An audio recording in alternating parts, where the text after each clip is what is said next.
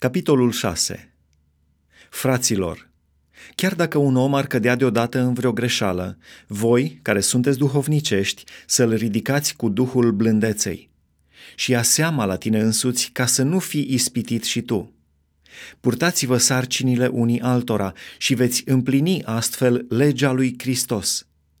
Dacă vreunul crede că este ceva, măcar că nu este nimic, se înșală singur – fiecare să-și cerceteze fapta lui și atunci va avea cu ce să se laude numai în cel privește pe el și nu cu privire la alții, căci fiecare își va purta sarcina lui însuși.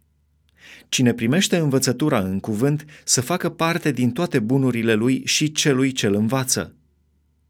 Nu vă înșelați, Dumnezeu nu se lasă să fie batjocorit. Ce seamănă omul, aceea va și secera.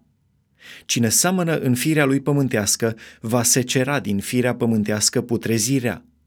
Dar cine seamănă în Duhul, va secera din Duhul viața veșnică. Să nu obosim în facerea binelui, căci la vremea potrivită vom secera, dacă nu vom cădea de oboseală.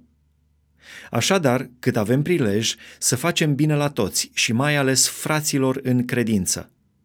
Uitați-vă cu ce slove mari v-am scris cu însăși mâna mea, toți cei ce umblă după plăcerea oamenilor vă silesc să primiți tăierea împrejur, numai ca să nu sufere ei prigonire pentru crucea lui Hristos.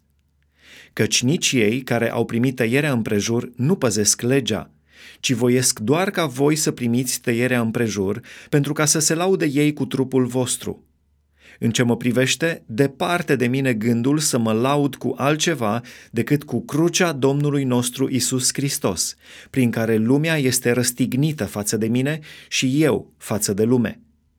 Căci în Hristos Isus nici tăierea împrejur, nici netăierea împrejur nu sunt nimic, ci a fi o făptură nouă și peste toți cei ce vor umbla după dreptarul acesta și peste Israelul lui Dumnezeu să fie pace și îndurare.